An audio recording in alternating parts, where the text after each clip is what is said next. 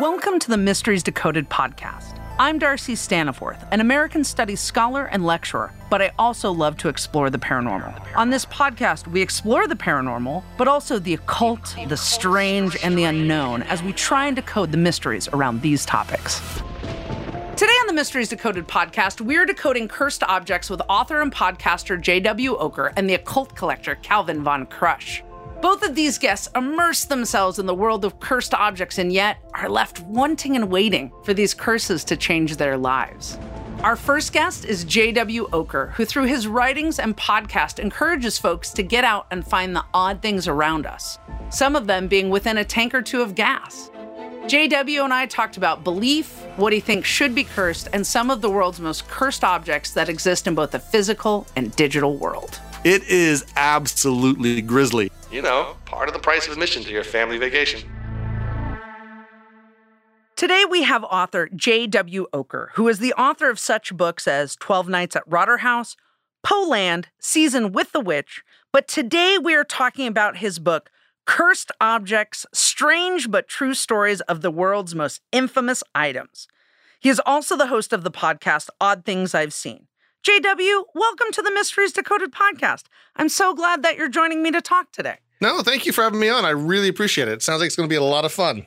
I think we're going to have a good time talking about curses and cursed objects. so, you go through all kinds of different cursed objects. Yes. Then you also talk about cursed or objects that aren't cursed that you wish were cursed, which I just love that. Like these should be cursed, but they're not cursed. and in the epilogue, you wrote something that I really loved, which is you said how, in regards to cursed objects, that you quote, grew to appreciate how powerful they are as starting points for stories, end quote. Can you talk about this realization that you had a little bit more? Yeah, I think so. Um, cursed objects historically for me have been a blind spot, honestly. Um, I visited way more than I realized just over the course of visiting weird and macabre stuff. You happen to see a lot of cursed objects. But as a concept, I never thought too much about it until I started this project. And what I realized was that odd things I've seen, that concept is very um, physical. Like if I if I can't go see it, it doesn't exist almost. If I can't have fit something into a camera frame, then it doesn't really exist. So sometimes I hear about stories and they're folklore or they're a ghost story or they're a true historical account of something, and there's nothing to go see. It's just a story that kind of bounces off your ear. It's very ephemeral, right? It's from one teller's lips to a listener's ears and then it disappears.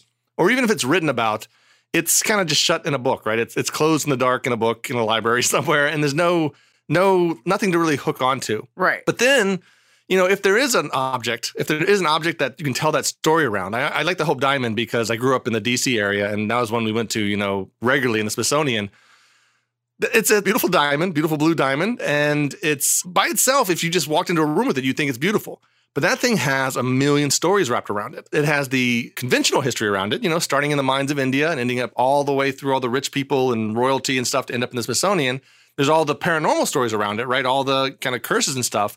And a good example of that is one of the most famous owners of the Hope Diamond was Evalyn Walsh. She was a DC socialite. She, you know, ended badly. Her, in, in a lot of ways, she, she, had children die and suicides and mental hos- hospitals.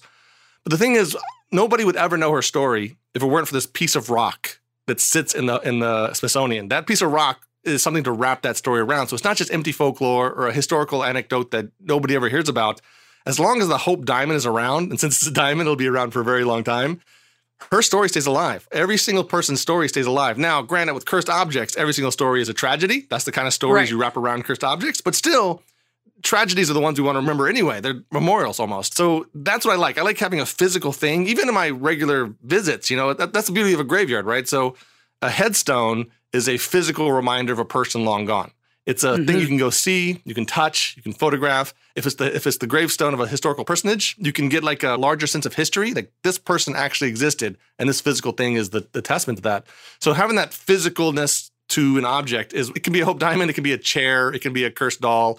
It just makes the story more real and more memorable. And I, that's very, very important for stories. You know, if you don't remember stories, they don't exist. So that's that's kind of the big service that cursed objects have for us that sometimes we don't uh, we give them short shrift over. No, and I, I think that's a really important aspect to look at, right? Because like you were saying, sometimes you like hear about something, but you can't track down anything else than, oh, I heard about this once, versus mm-hmm. when you can go to an object and go, oh, do you know all of the stories that are wrapped in this?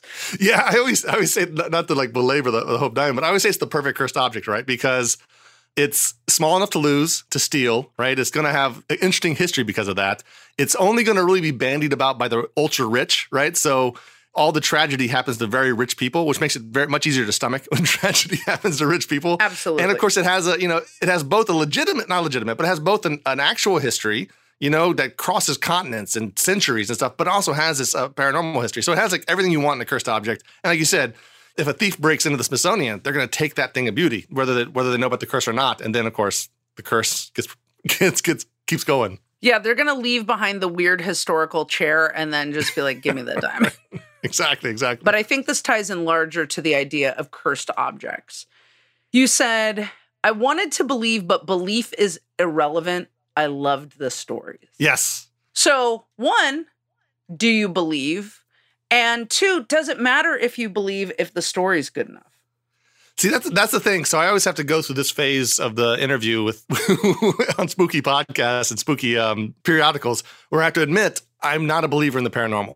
Like not, and keep in mind, I mean, and you know now that I grew up Christian, so I, once upon a time I was a believer in the paranormal because that's what you are when you're uh, religious, right? But I'm not these days, and for very mundane reasons. I mean, I have probably about two dozen reasons, but it all really boils down to I've never had an experience right? So I always mm. tell people I am one one experience away from believing in the paranormal. But and I don't think that experience is going to happen, but I've been to all the places where it's supposed to happen. I've stayed overnight at the cemeteries and the abandoned prisons and the abandoned asylums. I've done all that stuff. And I just haven't had any experiences. But what I also tell people is I'm not in it for the experience, those experiences. I'm in it for the stories and to make history and life real, more real to me, you know, with the physical aspect of this. And if I tomorrow I walked into a house and a ghost, a beheaded ghost just walked right past me, my life doesn't change. I, I still am into ghost stories. I'm still into going to abandoned places. I'm still into learning about history. And I just happen to now believe it, it, but there's no actual change in my life, no practical change. I'm still doing the same exact things. I'm going to weird stuff. I'm in the macabre. So it's um, like you said, it's almost irrelevant the belief. So when people do focus on that, they do really, really obsess over that. Do you believe? Almost because they want to put you in a category. They want to say, okay, you're here then. So everything you say is through this filter. But the truth of the matter is, the reason why ghosts are so powerful, real or not, are because of the stories they represent. Like nobody wants a ghost with no story, even if you believe in ghosts or not. You need that story and that story is what where the value is. It always is where the value is. Yeah, nobody wants a boring ghost. Nobody wants the ghost that's like, oh, that that's just Frank. What does he, he do? Is it did he have a tragic end? No, he just hangs out. right. He's the bored 7-Eleven ghost. Yeah, yeah. You don't want That guy. You, you, no ghost hunting show is ever going to film in that 7-Eleven. You need a story. so I've got to say that one of my favorite stories from the book and I think it's just because of the fact that I love funerary art and sculpture within cemeteries is just such a beautiful thing to me because it, it's like people forget that when you go to cemeteries that there are incredibly stunning mm-hmm. works of art within cemeteries that are not just like not just beautiful headstones but like statuary and all of these kinds of of things. So i was just wondering can you talk about the black aggie? Oh of course is, my favorite mm-hmm. subject. The black aggie is such a beautiful haunting story and also just such a beautiful work of art. Yeah and i agree with you. And the thing i always give like five reasons to visit graveyards and that's one of them work, works of art. And these works of art you know they're more contemplative than anything in any museum because they literally are sitting above dead people and they're open to the weather. So the world has changed these pieces of art beyond what the original sculptor did. It's aged them, it's darkened them, it's lightened them, it's striated them. And meanwhile, you know, the one inside the art museum you go see is pretty antiseptic. It's, you know, kept under glass, it's kept in cotton. It's like it's very protected from the world. But funerary art is just out there. And I always I always tell people, go, go. It's an outdoor art museum. Go, go see that stuff. So I'm right with you on that, right with you. But the Black Aggie, and I love this one because this is another DC story. It starts out with uh, John Adams. He's a part of the prominent Adams clan of politicians. He's not the president. He's not the. He's he's a different Adams, but he's very prominent, very political. And then his wife, Clover Adams, kills herself. She drinks uh, chemicals. She's a photographer back in the 19th century, and she drinks photography chemicals to kill herself. So he comes home, finds her, and then he um, he gets uh, Saint Gaudens, the famous sculptor, to sculpt him a funerary piece to put above his wife's grave and eventually his in the Rock Creek Cemetery in D.C. It's a gorgeous figure. It is a six foot tall, black bronze shrouded figure. Uh, you can only see its face, one of its hands, which is up against its cheek, and a foot. And it's gender neutral. Uh, you can't really tell the gender just from looking at it. And it looks like people have called it the most amazing example of funerary art in the country. And it just looks contemplative. It just looks grief stricken. And it's sitting in a graveyard, free to go see. You can also see a copy of it in the Smithsonian and a copy of it up here in New Hampshire because St. Gaudens had a um, studio up here that's now a national park, and you can go see a copy up there. But anyway, one of the most famous statues doesn't have a name. People call it Grief, uh, but Adams didn't want it named. He didn't want to put any baggage on it through a name. But then, next, next door in Maryland, there's a general named Felix Agnus. And he liked that statue so much that he hired a sculptor to copy it. And this, so this was a copyright uh, infringement on the statue and this work of art. You can't just copy people's art and use it. Right. In, in the internet age, you do that a lot, I guess, but really you're not supposed to do that. So he had it had it done, and it was a big deal. And it looks exactly like the original.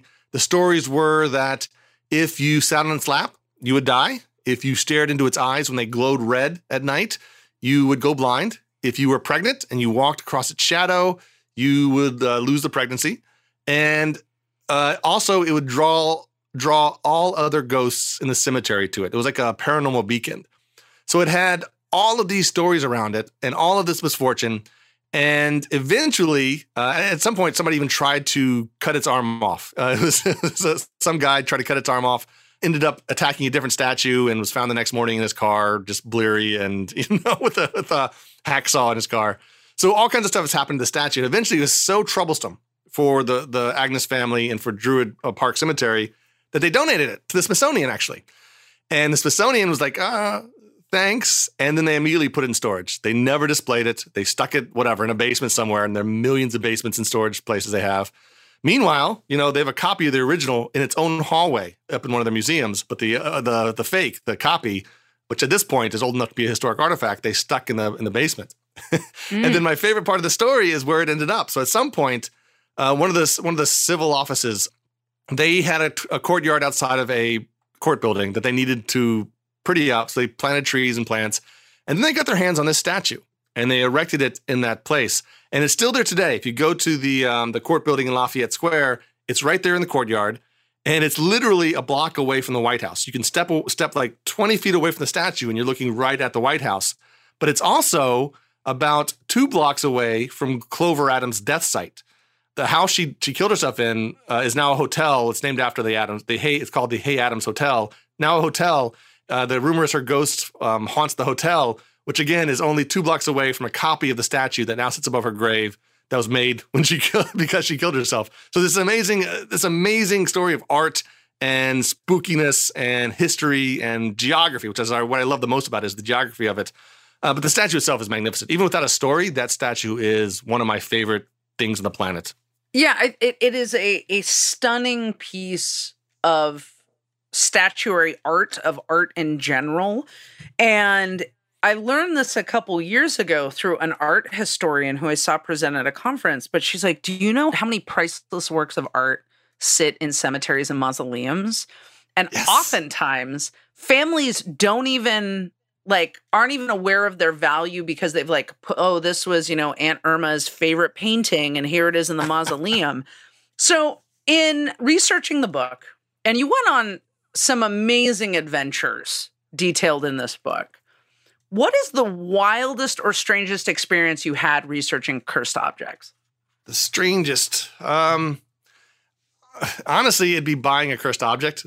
So all the coolest cursed objects are usually in museums. There's some in private collections, but they're usually in museums.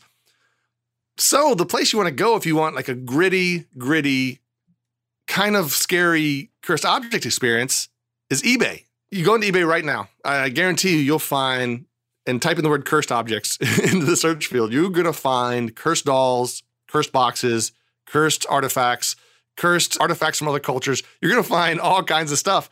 And it's a skeezy experience because you know, you know, you know, you know that a lot of this stuff is fake. You know, a lot of people are trying to take advantage of other people. There, some of these things go for, you know, three figures, sometimes in the thousands of dollars. But for me to be interested in the book, I need to be involved in it. I always I always joke that the word "I" appears in my my nonfiction more than any other word because I want to get experience out of this book more than anything. Like having a book of, on my shelf that I did is like a cherry on the on the experience. But I want this book to be a year of my life that I enjoy. I make friends through it, and I have adventures through it, and all this other kinds of stuff. So I knew that if I was going to write a book about cursed objects and go visit some, I would need to also buy one. I'd have to have mm. one in my house. So I did that. I had very specific criteria. I, it was, you know, it couldn't be really expensive because again, I didn't want to support the snake oil parts of this sure. of this commerce. It had to be something uh, aesthetically pleasing to me because it was going to sit in my office while I wrote about cursed objects. I had to like like it. It had to fit into my aesthetic. And then finally, I found one. It was this little bronze. I still have it actually, right behind me as, as I talk. It's this little bronze dog. Um, no markings on it. There's no like copyright. There's no no you know trademark. Nothing that would make it like seem cheesier than it is. And the person I bought it from had this story about her father buying it in China and it bringing absolute troubles on their entire family, their entire lives. Financial trouble, internal squabbling, death and sickness. It just hurt their life. and it hurt her life for so long and so much that she sold it on eBay to me for 11 bucks. So it's weird. So I bought it and then she sent me a follow-up email saying stuff like, I, I hope you get what you asked for. I hope you know used it on an ex husband or wife. all the all these like things about this. And what I realized eventually, and I, it came in the mail in a box, and the box was scribbled all over with more warnings and more warnings. And what I realized was I wasn't buying a cursed object. I was probably buying the experience of buying a cursed object.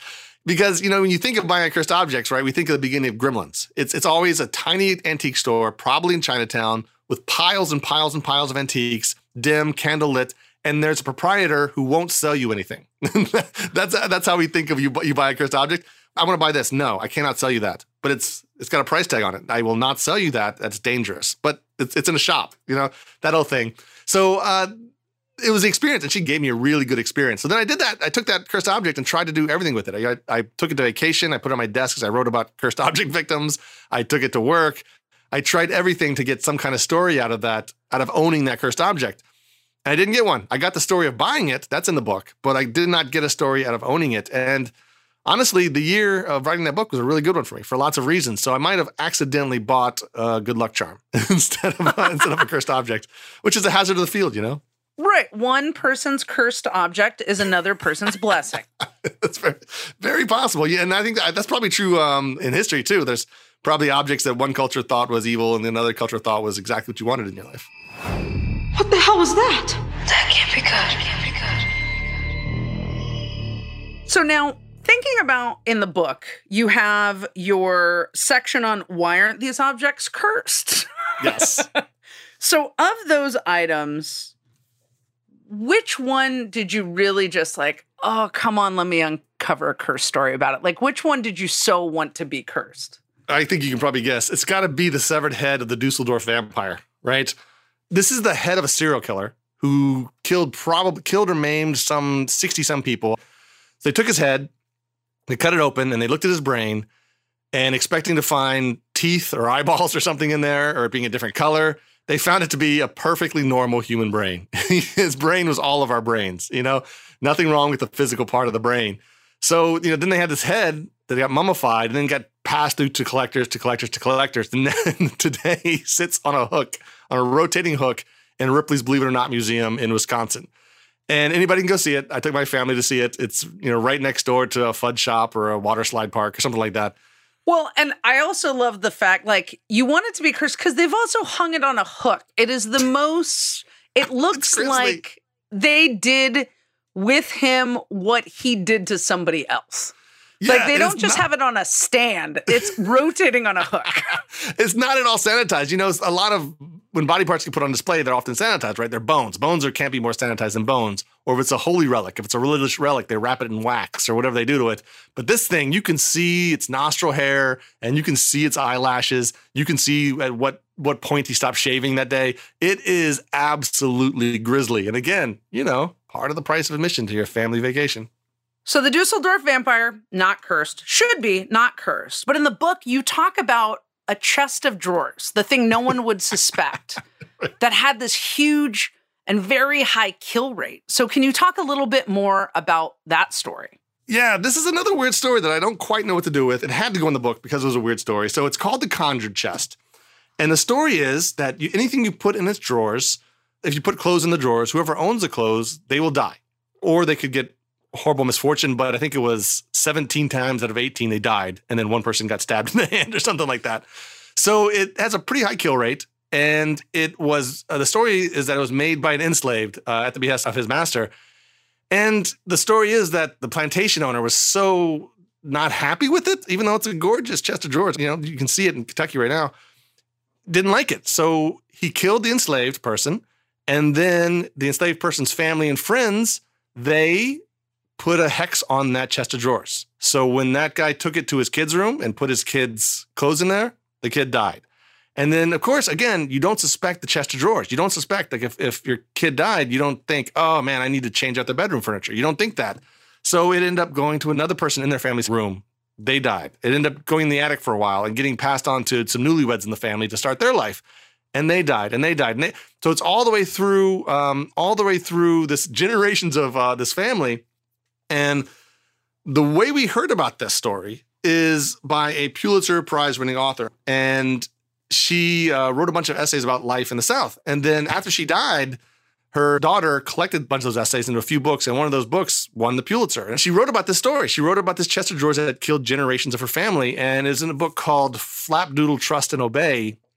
And just came out and said, This is what happened. And when she found out about the story, she found a way to unhex it. She had a friend of the family who knew about hexes, and she she explained the entire process. She had to pick magnolia leaves from a friend's tree and find uh, feathers from an owl. There's all this stuff she had to do and boil it and stare at the sun or something. There's a whole process for dehexifying this chest of drawers.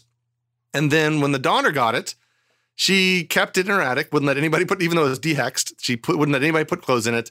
And then she eventually donated it, and she lived in Kentucky. She donated it to the Kentucky Historical Society.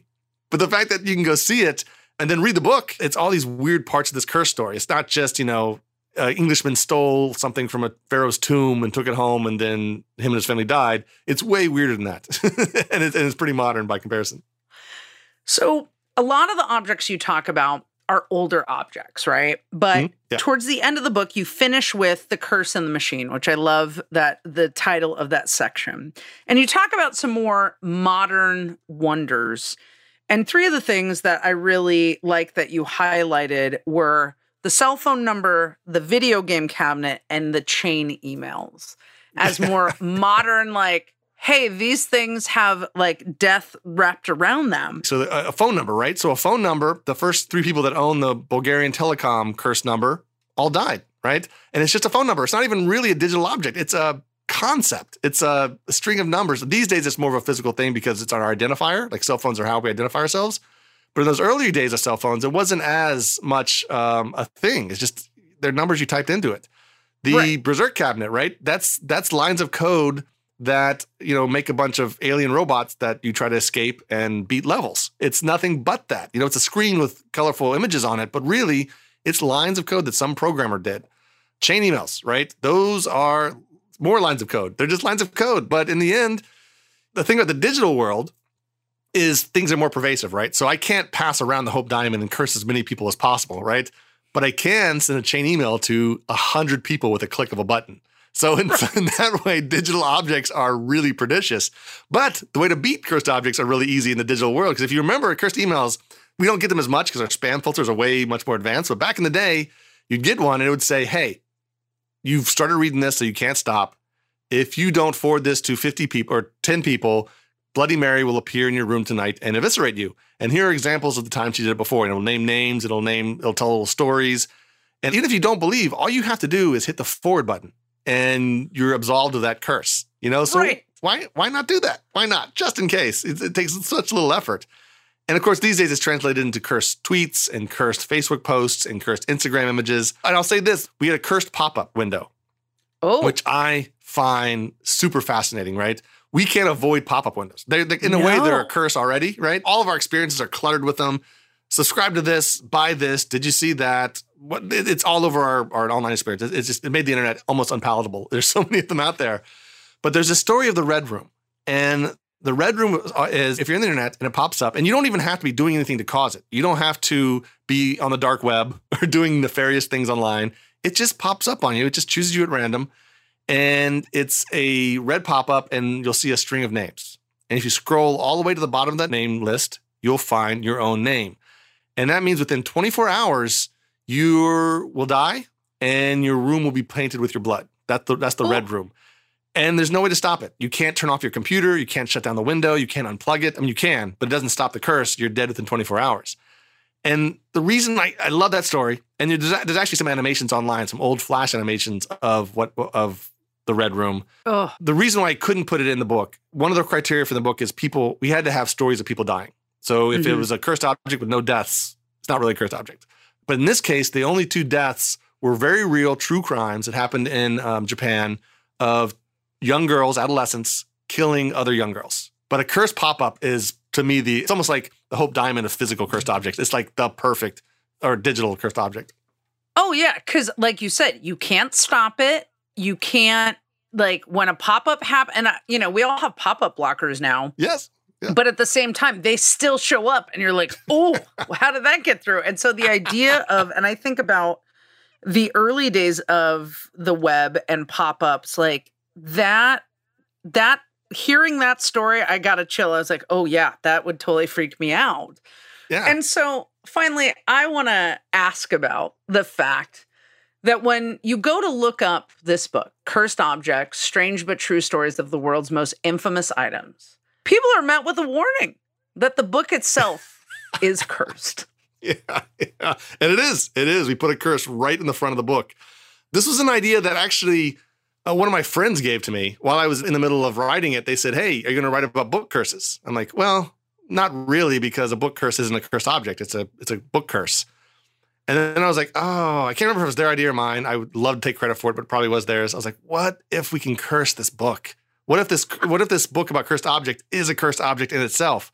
And my first idea for that was somehow getting somebody with that kind of power to curse the press, whatever the publisher actually physically made the books on. And obviously that didn't make sense. So then, you know, we dug deeper into this idea of book curses. And back in uh, medieval times or back pre printing press times, when making a copy of the book was hard, it took years to make a copy of a book. And then at the end of that big effort, you only had two books. you still didn't have a lot of books. So they're precious. They're very valuable. So they're trying to find ways to keep people to not steal it. So they would chain them to shelves, they would put locks on them. And then they would write curses in the front of them. And the curse would be there's a, probably about a dozen examples readily at hand online that, you know, if you stole the book, bad things would happen to you. And they would go into grisly detail about what would happen to you. You know, ravens plucking out your eyes and getting your tongue ripped out and falling into scalding water and all these things that could happen to you if you stole this book, hoping it would scare off at least one person that might thieve. So we went and found one of those actual curses and made sure we put it right in the front of the book. So that means if you buy the book, you're fine. If you buy the book and gift it to somebody, you're fine. The second you steal it, whether it's the physical copy or the digital copy made out of code, you're in for some bad stuff. I think you get hanged by a noose and ravens attack you, something like that. No. No. This is not, this is not real. So I wanted to ask you a couple questions that we gathered from the interwebs, a little from Twitter, a little from Facebook, because people are interested in things and they want to know. So Amy Thornton asks, what do you think exactly happens when a person or object is cursed? Do you think something, you know, you've mentioned you're not a believer, but she wants to know do you think it's actually spirits causing problems or is it them? It. I don't think anything actually. So uh, one of the things I had to do for the book was I had to differentiate between a haunted object and a cursed object and a possessed object because they're three very different things. Like a haunted object can act like a cursed object and be a cursed object, but not always, right? So you can have a haunted object that never hurts anybody. It's just a spooky dress that figures appear around. So I had to actually differentiate between that. So to take that question literally, if it's an actual cursed object, not haunted, not possessed, I feel like nothing changes about the object. They don't hurt everybody that comes in contact with them. They're they're not it's almost like a virus, right? A virus can go around a town and not hit everybody. Everybody can be exposed to it, but not everybody will get sick. Cursed objects can be exposed to lots of people, but only certain people will get affected.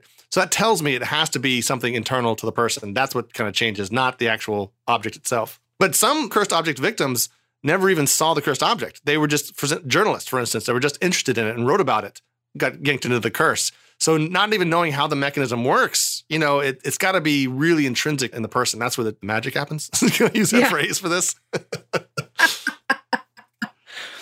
and then the other question that we got from at Eerie Nature. What do you think about the rise of haunted and cursed objects for sale on places like eBay and on the internet? If it's for sale, it's suspicious. If you have something you think is that is paranormally dangerous, you're either into that, so you're keeping it, or you hate it and have to get rid of it, or you're scared of it and you have to get rid of it fast.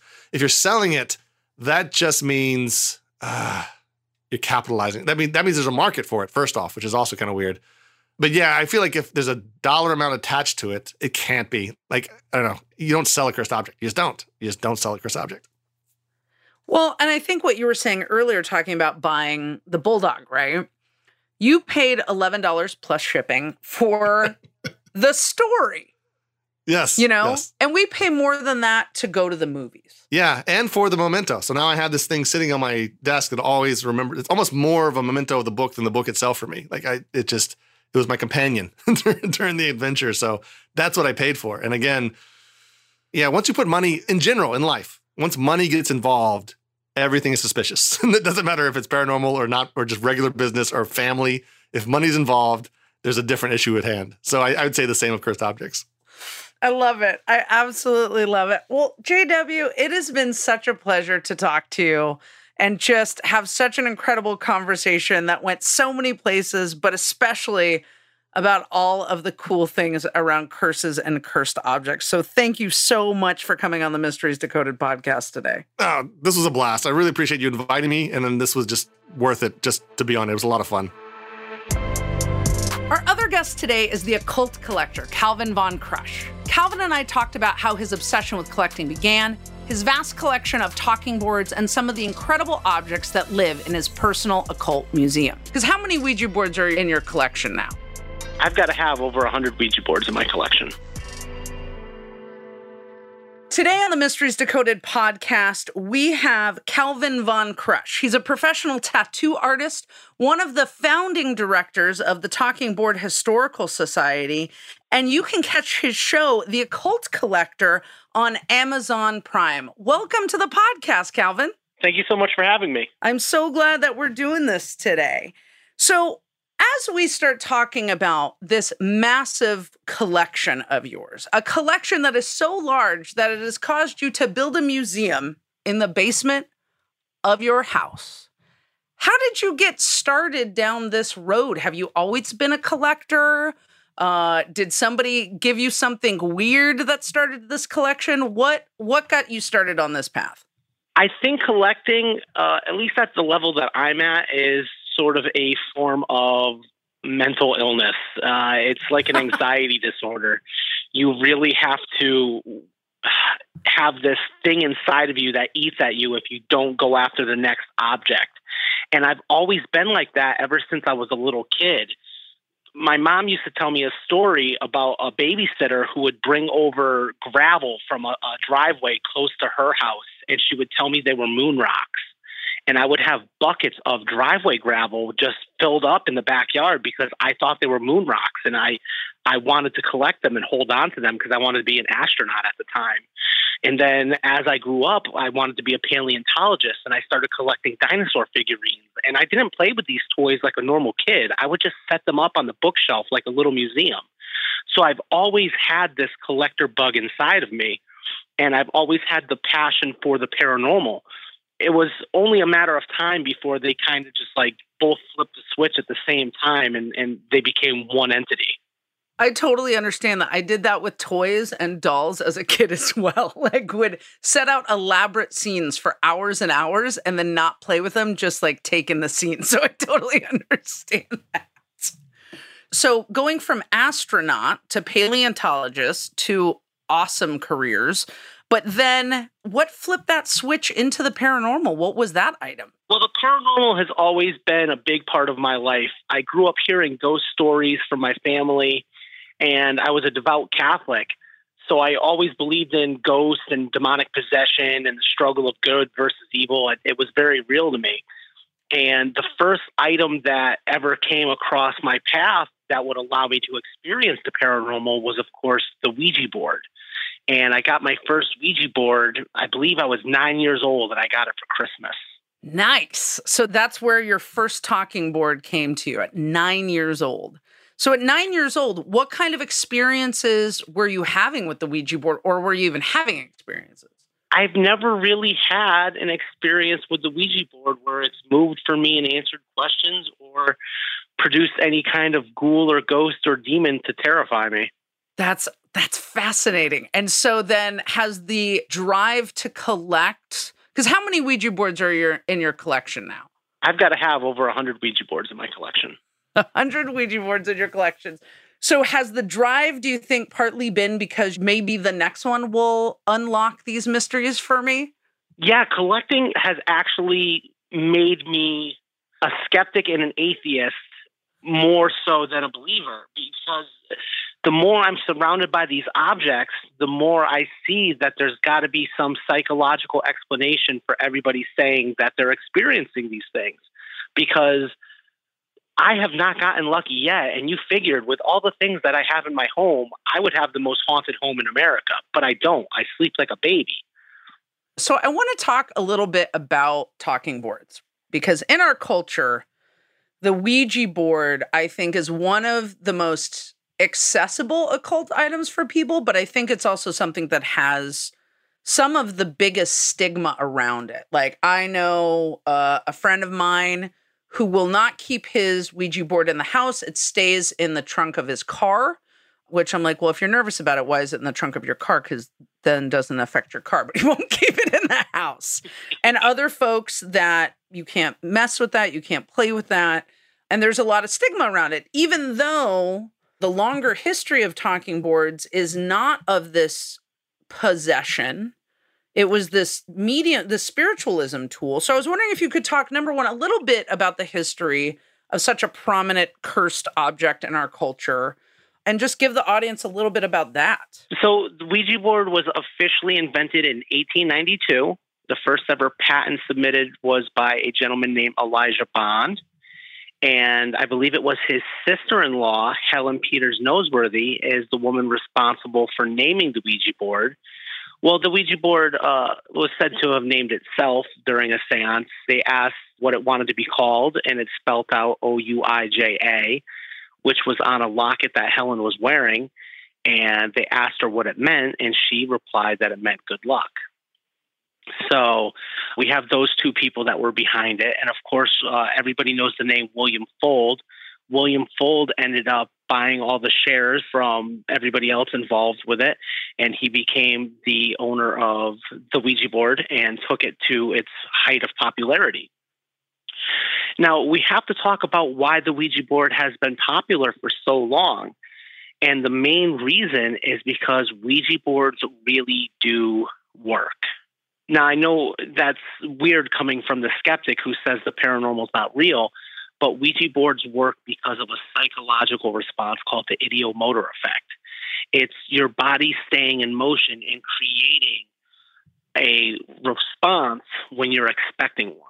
So when mm. people go into a session with a Ouija board expecting to talk to a ghost and have a good time, they're going to have a good time. But if they're expecting to be scared and talk to demons or have another experience like that, that's what's going to shape the occurrences.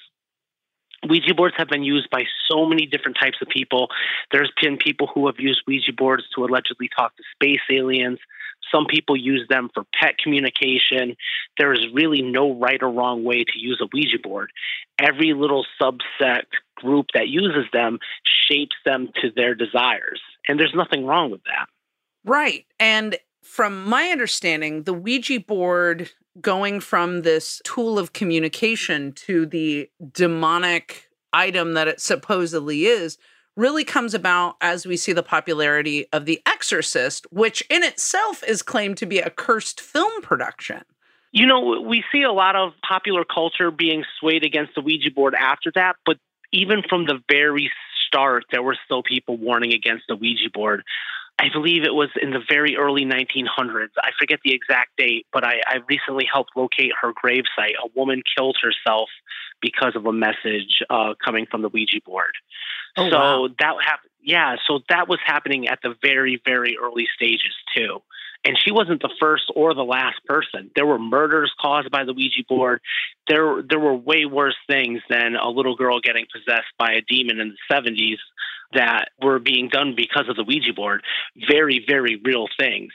But yeah, there's stories of a gentleman who was tied up by his wife to his bed because she got a message from the Ouija board saying that he hid money.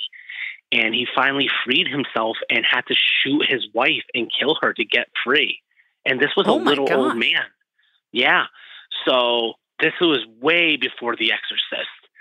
So even from the very beginning, people have been warning others not to use the Ouija board. And again, this goes because the Ouija board really does produce a movement. Right. If it did not really produce this movement, we never, ever, ever would have gotten it past, you know, 1892. It would have died flat on its feet.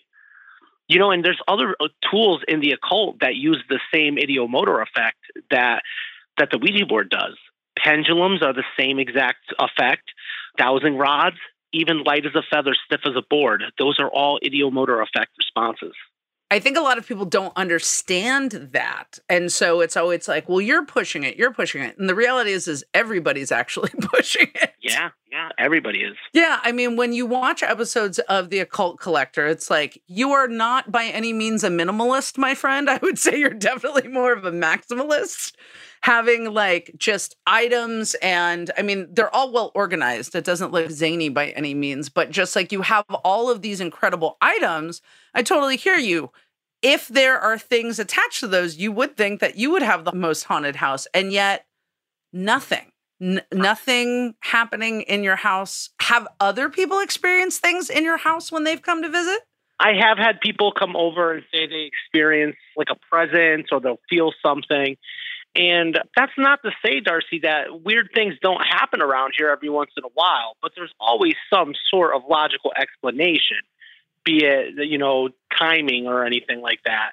I can tell you a, a good story that happened here if you'd really like to hear it.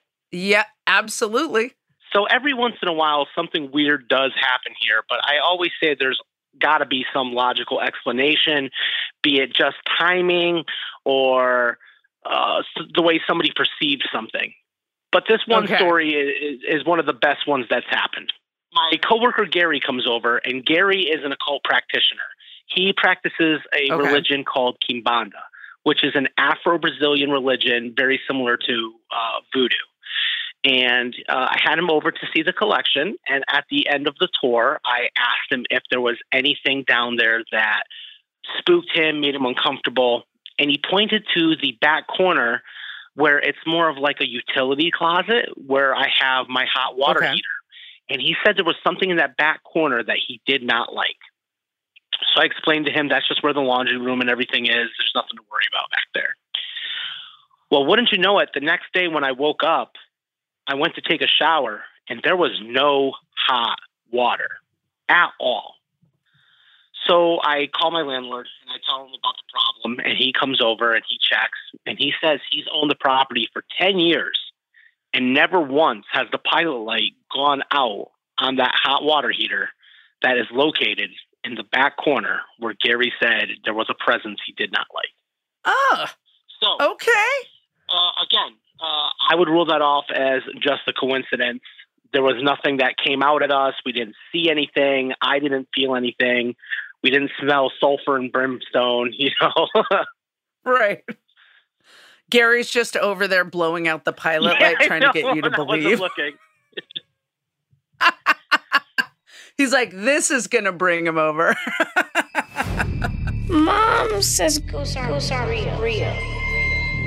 So, thinking about what people believe or don't believe, when you're working with someone to acquire an item from them, what role do you believe that curses and the stories of curses play in our culture?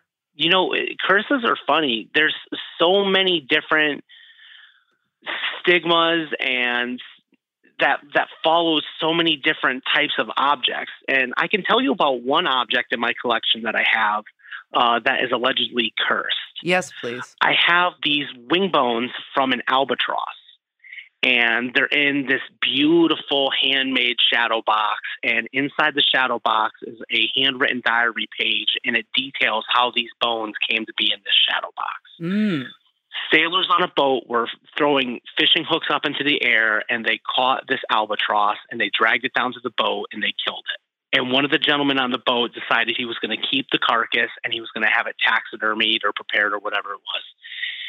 Well, the mate of the albatross that was killed kept circling the boat, and the other sailors took it as a bad omen. And they stormed this dude's cabin and they tell him they have to throw the albatross overboard because they believe that it is now cursed and that the ghost of the albatross is after them and it's going to cause them peril. So he's able to hide the two longest bones from the wings in his stuff, and they throw the rest of the carcass overboard. And these survived all the way from the mid, man, I think mid 1800s. I think these are in this shadow box. They're they're fantastic. So they have a home on my shelf because people believe they were cursed. But that goes back to the rhyme of the ancient mariner, the story too, where they kill an albatross and they make him wear it around his neck as a reminder that he's the reason why they're cursed and why they're going to die at sea. Mm-hmm. So it's just these stories that perpetuate over and over again. And I don't think there's any legitimacy to curses at all. So, what in the collection, because it's a big collection, what is the most quote unquote cursed item in your collection? Ooh, that's a good question. So, the only thing in my collection that just one occasion gave me the creeps is a shawl worn by priests, and this one was owned by a gentleman named Father Alphonse during exorcisms. And Mm. I remember bringing it home and being particularly tired that day, so I went upstairs to bed right away. And in the middle of the night, I swore I heard a woman scream my name. And I like sat up out of bed, instant sweat, like kind of having an anxiety attack. And the first thing that popped into my head was that I had to put the shawl in the basement in the morning. And when I woke up in the morning, I realized that the shawl was actually in the bedroom with me. I had brought it upstairs in my bag and had just dropped it off on my dresser before I went to sleep. So it was actually in the bedroom with me. But that's the only thing in my collection that's ever really gone bump in the night, so to speak, or or made me feel like it had some curse or negative energy. But nothing bad has ever happened since. Does it does it still live in the basement? Yeah, oh yeah, it lives in the basement. It hasn't left the basement since I put it down there. And it will be leaving the basement soon because I'm redoing the floors down there. So everything that's in the basement is actually coming up to the first floor so I can completely redo the floor down there. So we'll see if anything spooky happens when everything's out of the basement. Yeah, I wonder if certain things will happen because things are feeling disturbed. Yeah, that's one of the theories in paranormal science is that when a house is being refurbished or redecorated or anything like that, that it kind of upsets the the energy, the lay of the land, so to speak, and that's when the spirits get restless. So uh, hopefully, I, I stir some shit up. You're like, come on. You're like, I just, I love that your skepticism is just, I want it to happen so badly. Not like it's never going to happen, but please, please let something happen I can't explain. Absolutely. So, do you have a favorite item in your collection? You've got a huge collection. So, it's got to be hard to narrow that down, but is there a favorite or most treasured item in your collection? That's really hard. That's like kind of asking somebody to pick their favorite child. Sure. But I got to say, one of the most favorite items in my collection is the last painting ever painted by Ed Warren before he had his stroke and could no longer paint. oh, wow. Yeah. So I've got that. I have a sign from his museum. I have some of their personal belongings, both him and Lorraine. And they're Connecticut legends. So I, I grew up hearing stories about them. So anything from them is definitely one of my prized possessions. Some of my Ouija boards are the only Ouija boards in the world. It's the only one of its kind. So some of those are very, very valuable to me. Monique, my skeleton, you know, she's a member of the family at this point. I can't sell her or get rid of her. I'm going to have her until probably my last breath. For people who've not seen your show, can you explain a little bit more about Monique and her prominence? Oh yeah. So Monique is allegedly the skeleton of a murdered Parisian sex worker in the 1920s. And she comes with paperwork tied to her arm signed by other doctors who have owned her or may have assembled her. And I somehow ended up being her caretaker. Well, she's in good hands. She's definitely in good hands. And that's one of the things that's really powerful is when you understand the honor of like, this is someone's earthly remains that live with you.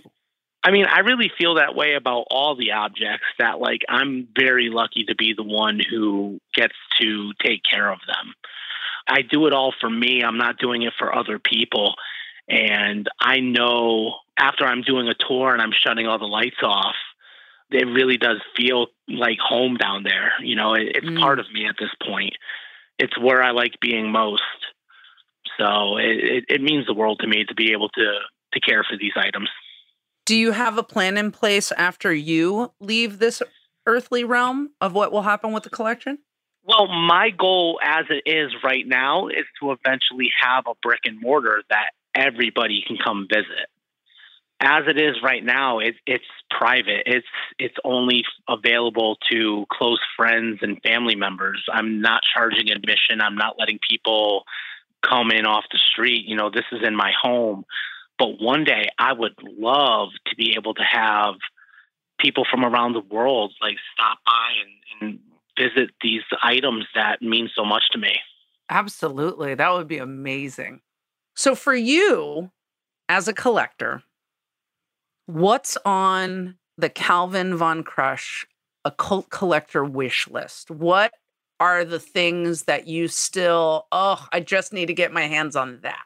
One is a hand of glory, and a hand of glory is an occult talisman.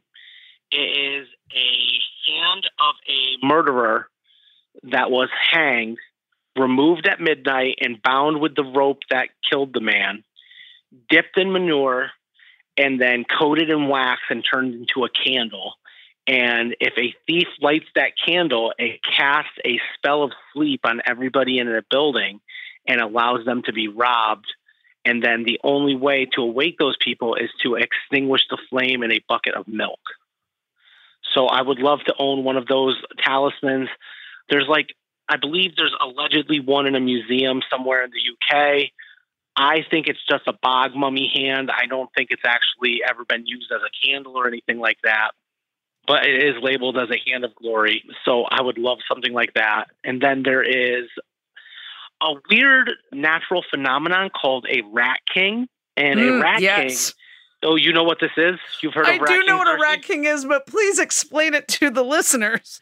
So, a rat king is what happens when you have a high density population of rodents and something happens where their tails get mangled together, and you'll have this writhing mass of rats, some of them in various forms of death and decay, because now you have this creature that can't always fend for itself because it's stuck to others. And sometimes you get lucky and they get mummified. And you can have a mummified rat king in a frame on your wall if you're lucky. And I know there are a couple specimens in museums. There's even talk of squirrel kings where squirrels have been matted together by their tails. Wow. I did I knew about Rat King. I did not know about Squirrel King, but Yes, I have read a story about a squirrel king, and uh, that would be just as terrifying.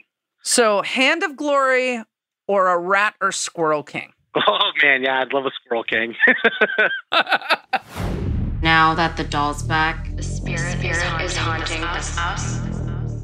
So, let me ask you a couple questions from Twitter that we posed.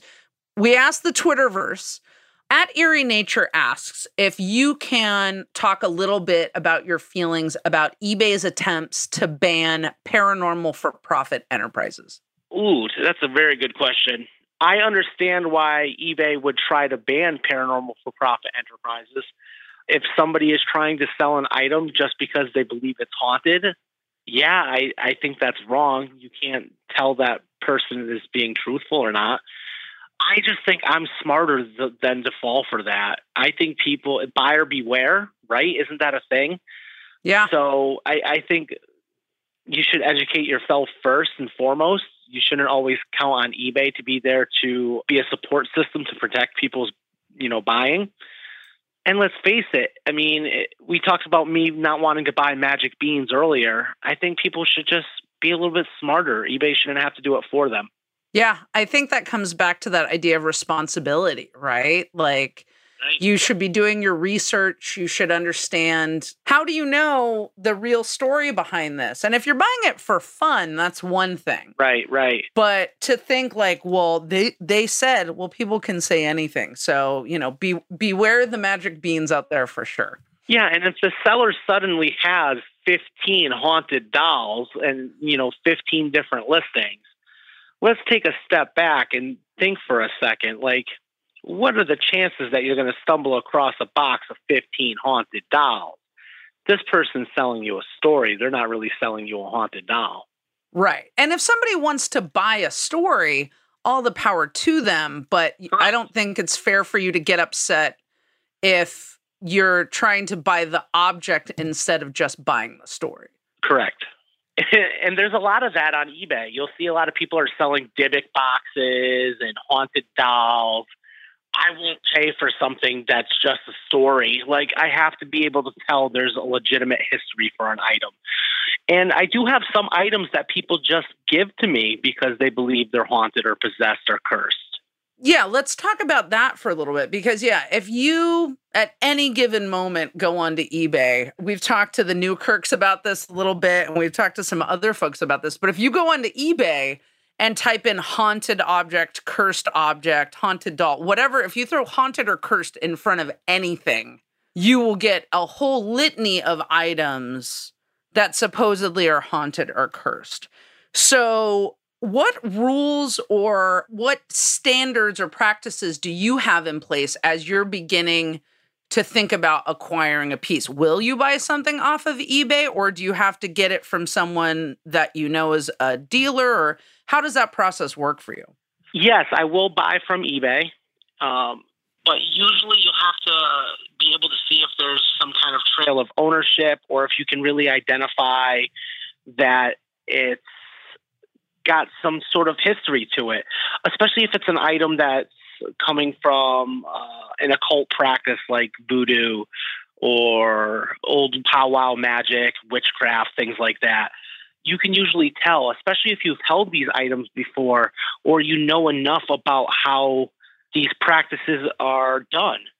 Mm-hmm. There's so much fakery out there that you can usually identify. You can tell if something's brand new, bright red wax on a Dybbuk box versus something that is old candle wax covered in dust that somebody hasn't touched in 50 years. And I, I guess it's just experience. And it, it really does suck that there's so many people out there trying to take advantage of people who do believe because they want to experience this stuff. I understand that desire to want to experience the paranormal. It's very, very much a part of me. I may not believe in the paranormal and think it's all psychological, but I do want to experience it if it's real.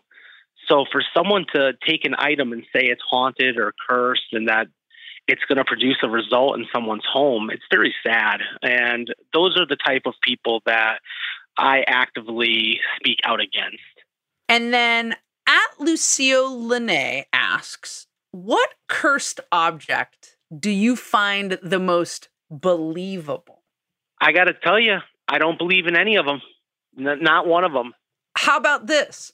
If you don't believe in any of them, what's your favorite cursed object story?